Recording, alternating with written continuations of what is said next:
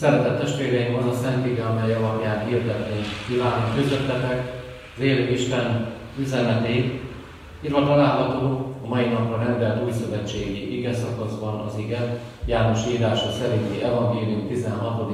fejezetének 23. versében neképpen Jézus mondja, Bizony, bizony mondom néktek, amit csak kértek az atyától az én nevemben, megadja ige magyarázatát Kedves testvérek, szeretett gyülekezet, két helyről hallottuk a mai napon már Isten igéjét, amelyben egyszerre szólalt meg egy ószövetségi bőti ige szakasz, és ugyanakkor egy új szövetségi ige, amely a mai rendelt napi ige a János evangéliumából. Közös pontja ennek a két igei résznek, hogy mind a kettőben megszólal az imádságnak a gondolata és bíztatása. Mind a helyes bőjtről beszélő próféta szavai tartalmazzák ezt, mind a tanítványokat bátorító Jézusnak a szava. Bőjt és imádság. Így kerül a kettő ebben a különös időszakban, amiben most járunk egymás mellé.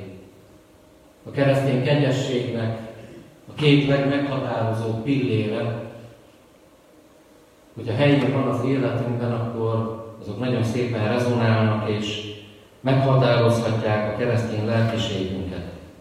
Egykor úgy tanultam, hogy a bőjt az a testi imádsága, a könyörgés az pedig a léleké. E kettő biztosítja, hogy testestől, lelkestől Krisztusé lehessen az ő követője, és ne szakadjon el tőle, ne legyen megosztott az élete. Milyen állapotban van a mi imádságunk ebben a bőjben? Ezt a kettőt összekapcsoljuk. Imádkozunk-e többet, mint máskor. Mélyülnek a könyörgéseink lelkileg, azzal, hogy támogatja a mi bőjtölésünk. Isten előtti ilyen hozzáállásunk is ez. Megvizsgáljuk az imádság területét, azt látjuk, hogy mindenek előtt van egy olyan csoport, akikről ebben a világban el lehet mondani, hogy nem imádkoznak, egyáltalán nem imádkoznak.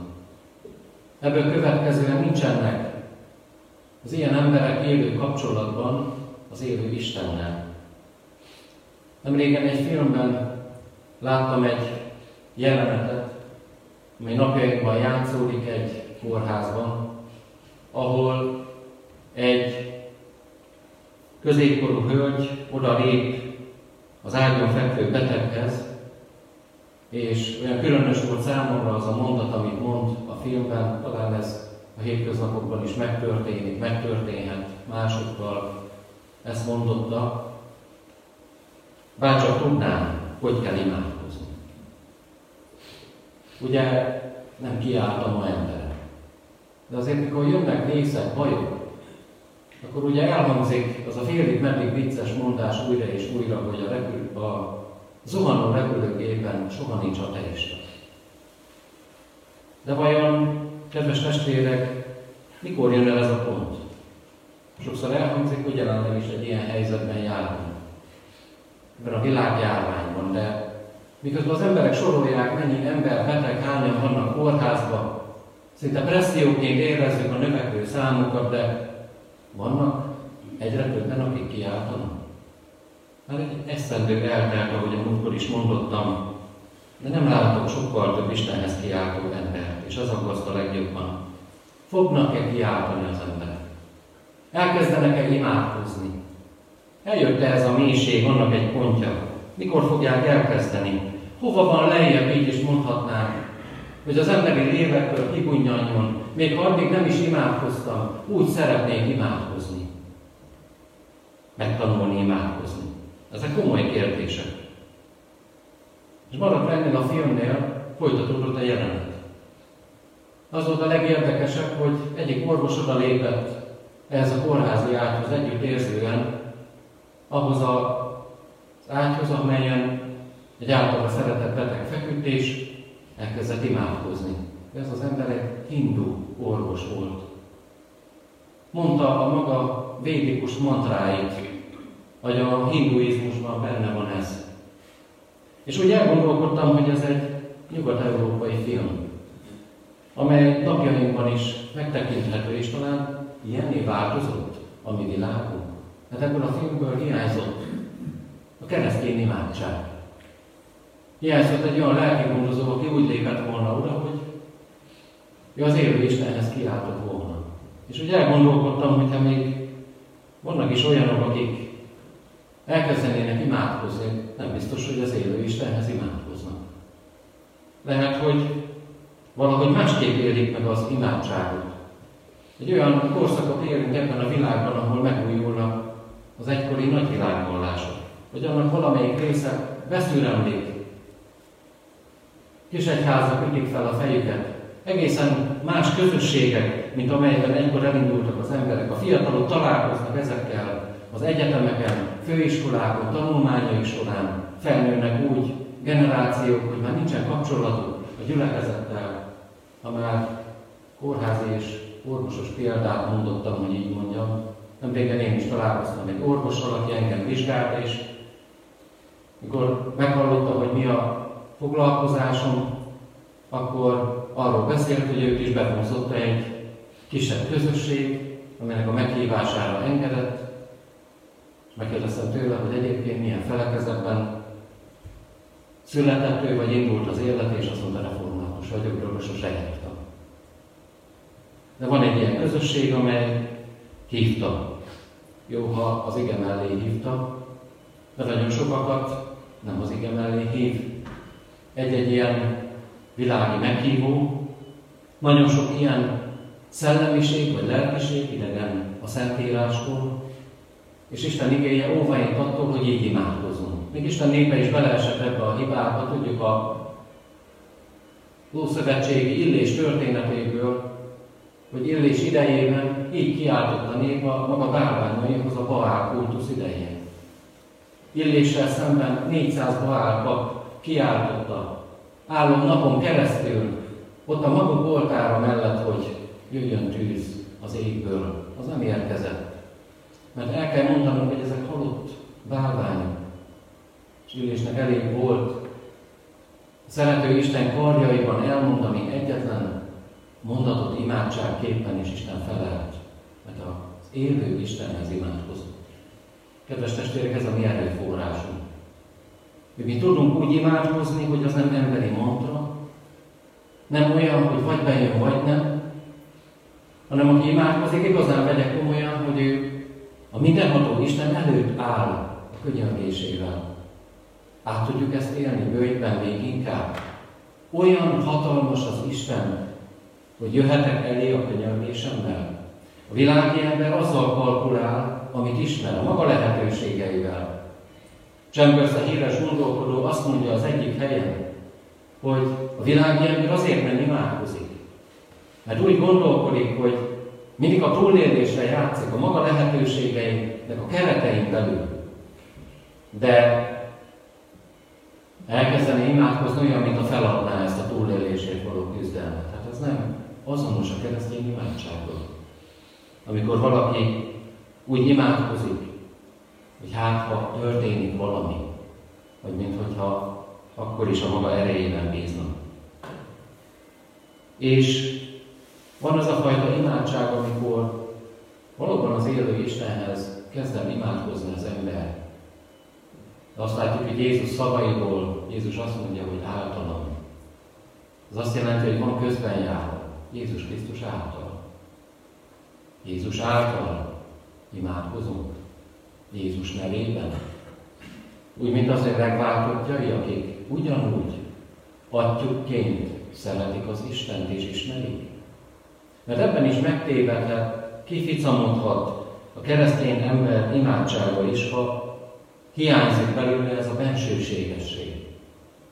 Hogyha csak szokás szerint imádkozik, vagy, vagy csak vasárnap gondolja azt, hogy az egy az imádságnak egy formája, hogy elmegy a templomba, vagy valamilyen liturgiai mozdulatot tesz. Jézus az ő tanítványait arra bíztatta, úgy imádkozzatok, kezdjétek az imádságotokat, hogy mi atyánk.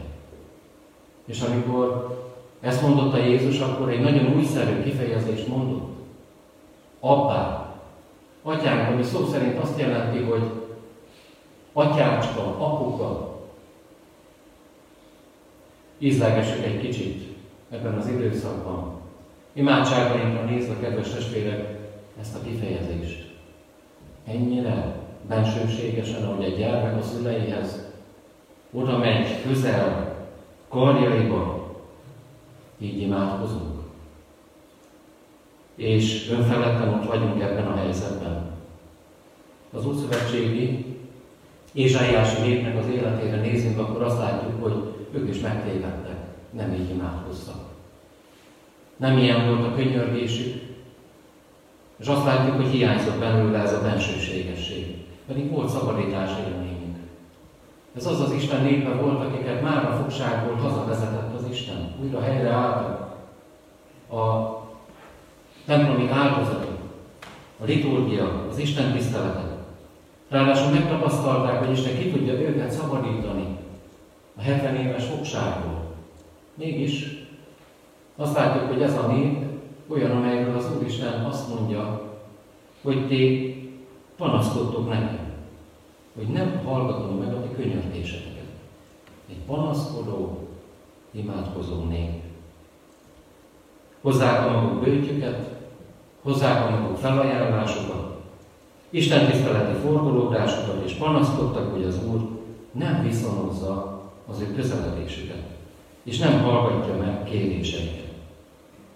Vajon, amikor egy ilyen panaszkodó, imádkozó népet látunk, akkor megkérdezne bennünket az ige, téged az imádkozót, neked van panaszod Isten felé, hogy nincs meghallgatott imádságot, hogy nem felel? Vajon nincs panasz a szívedben, hogy nincs meghallgatva a könyörgésed? Mert imádkozol, de küzdesz ugyanúgy az életed dolgaival. Jársz templomba, azt mondod, hívő ember vagy. Mégis azt veszed észre, hogy a problémáid ugyanúgy megmaradnak. Nem lábalták ki a pénztelenségből, talán a betegségből, családi gondokból, és rejtettem, talán nem is mondtad még ki, hogy Istenem, panaszom van rád és neheztel, neheztelésem, hogy nem segítesz meg, de tudnunk kell, hogy Isten látja ezeket az érzéseinket. Mondhatunk mi előtte bármi szép szavakat, imádság címén, hogyha a lelkünkben mégis panaszáradat van, mert hogy oly sokszor nincs semmi. De azért mind a két igét elolvasok, kedves testvérek, mind az Ószövetségi, hamisan bőtölő és imádkozó Ószövetségi népnek az életét, és mind a Jézus szavait az Új Szövetségben, olyan hatalmas ígéretek hangoznak el ezekhez. Ez azt jelenti, hogy Isten segíteni akar rajta. Nem akarja, hogy egy ilyen kudarcba fulladt, imádkozó életünk legyen, hanem azt akarja, hogy növekedjünk ebben. Rengeteg bátorítás van ezen a, ebben a két ige szakaszban. Olyan emberek számára, akiknek az imádságára nem jön a felelet. Mert Isten segíteni akar kibogozni a mi összepluszálódott életünket, hogy tudjunk újra úgy imádkozni, ahogyan az Isten gyönyörködteti, amiről Jézus is beszél. És mind a két ige bemutat egy olyan állapotot, amikor működik az imádság. Így olvasunk. A segítségül hívod az Urat, ő válaszol. Ha kiáltasz, ezt mondja, itt vagyok. Jézus pedig ezt mondja, bizony, bizony mondom néktek, hogy amit csak kértek az atyától az én nevemben, megadja nektek. Hol van ez az állapot? Amikor ez így működik. Máskor is, máskor is olvasunk ilyen igékről, amikor azt mondja a proféta által az Úr, hogy mielőtt kiáltanának, én már hallom. Amikor annyira közel van egymáshoz a kérés és a meghallgatás, hogy eltűnik az időbeliség. Ez egy csodálatos állapot az Istennel való közösség. És az aláhúzza, hogy legtöbbször, kedves testvérek, nem az imádsággal van a baj, Nem az imádság eszközével, hanem magával az imádkozóval. Aki nem úgy és nem arra használja az imádságot, amire az Isten adta. És gondoljunk arra, hogy Isten ilyen formán nem lehet becsapni, nem lehet megtéveszteni. Embereket meg lehet téveszteni, de őt nem. Valaki imádkozik, de számára csak valamiféle vezetés. Istennek akar eleget tenni. A maga teljesítményébe bízik. És aztán úgy használja az imádság eszközét, hogy ennek rendeli alá. Ezt, hogy nem fog működni. Azt mondtam, a kegyesség egyik drága eszköze az imádság. Gondoljunk a mindennapi használati eszközeinkre. Elkezdenénk ezeket össze-vissza használni.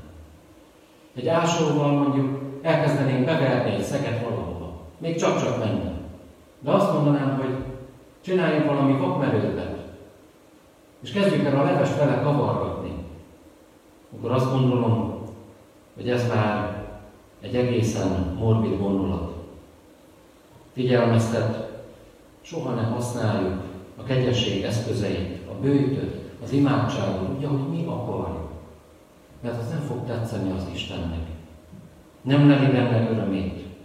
Nem értjük meg, hogy mi az, amire adhatsz. Isteni népe tagjaként is lehet tehát ebbe a csapdába esni, amikor egy hívő embernek is félre megy a könyörgése, a bőtölése.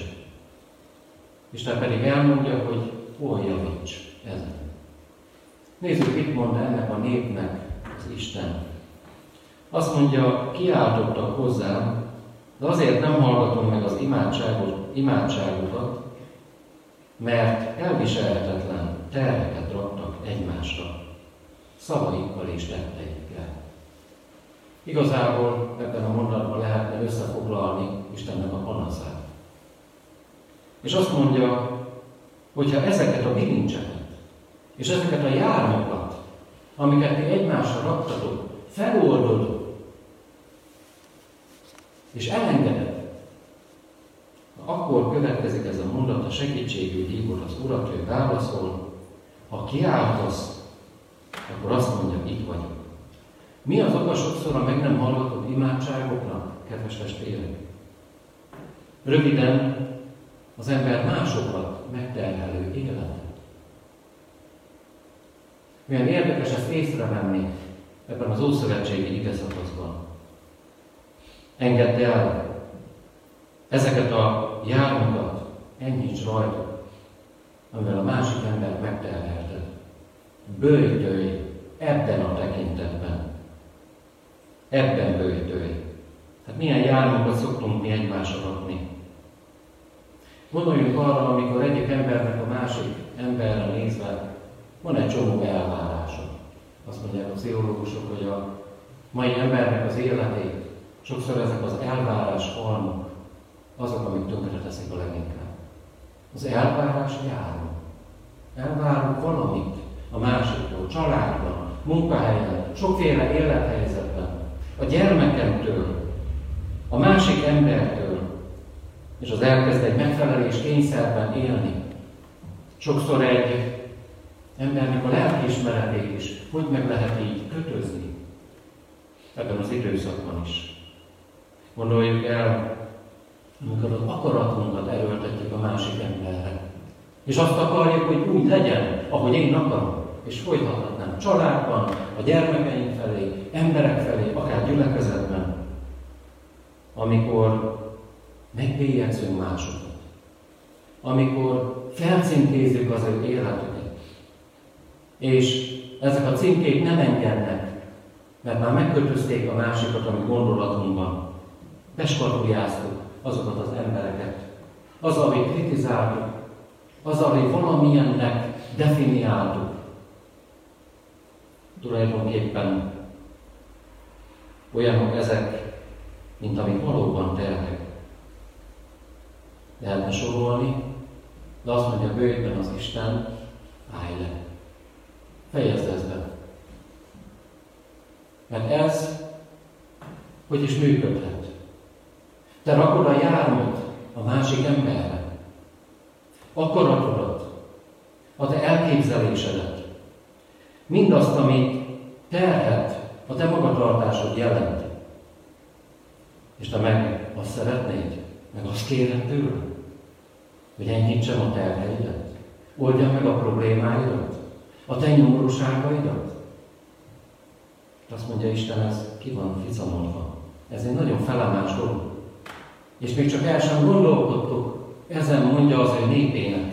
Bőjtöltötték szokás szerint, de ebben nem tudtok bőjtölni, nem tudjátok ezt elengedni. Milyen érdekes az ember, olyan sok minden módon terheli ezt a bolygót.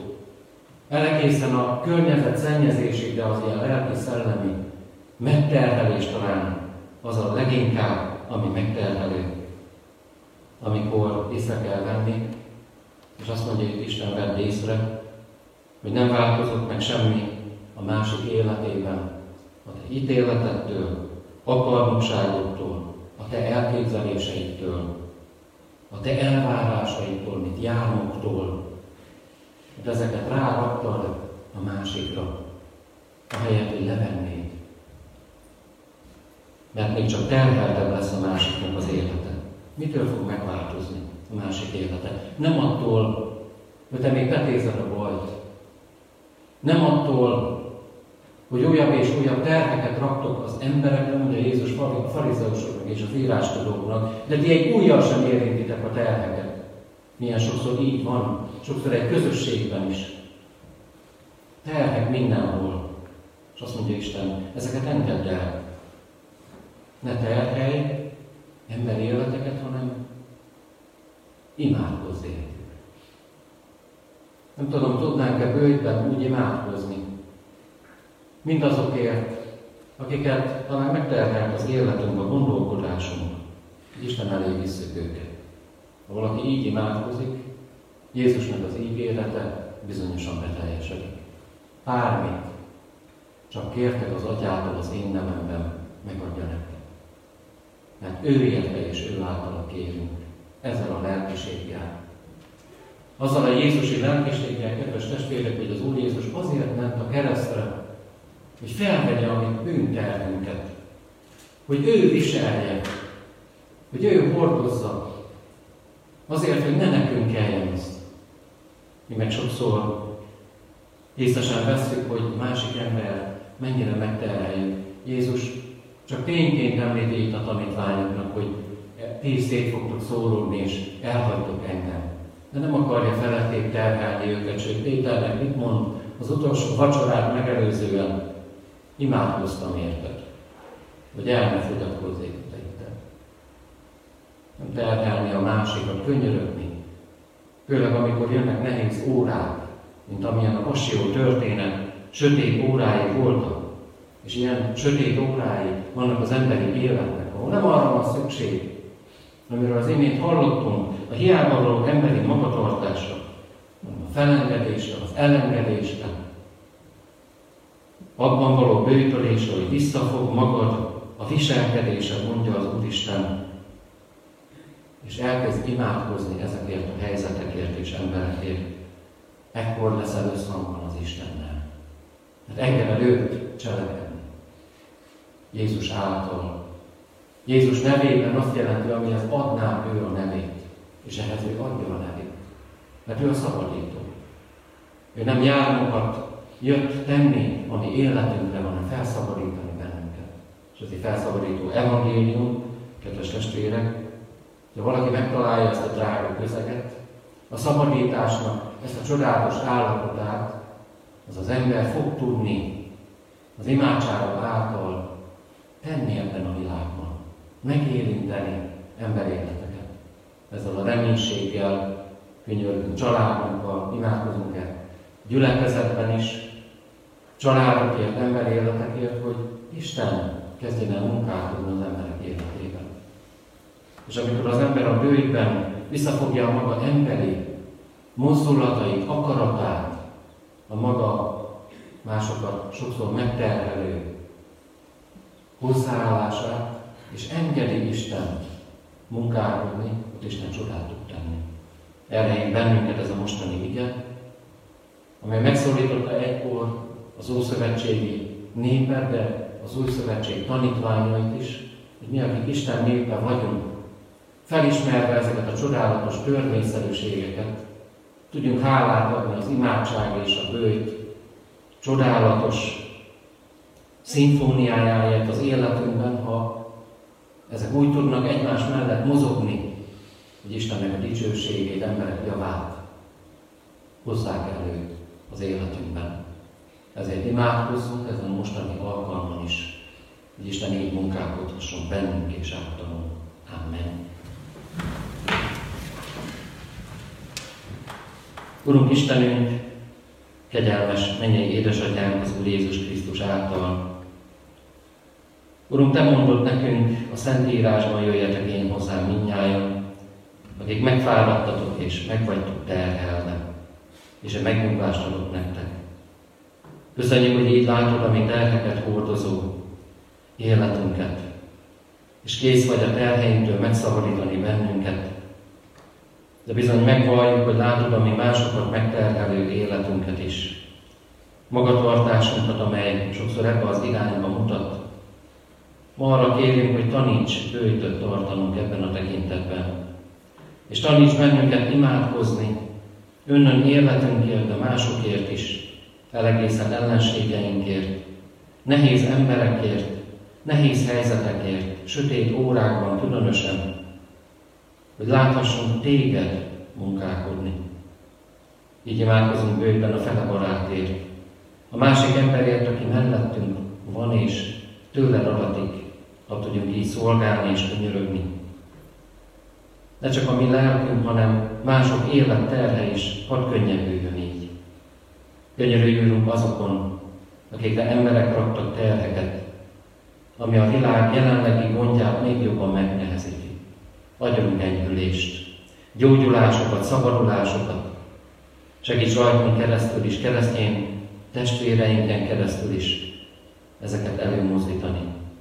Köszönjük már eddigi ima meghallgatásainkat is, hogy megbizonyítottad, hogyha abba a szeretet teljes veled való közösségbe igyekszünk elcsendesedni, de meghallgatsz bennünket.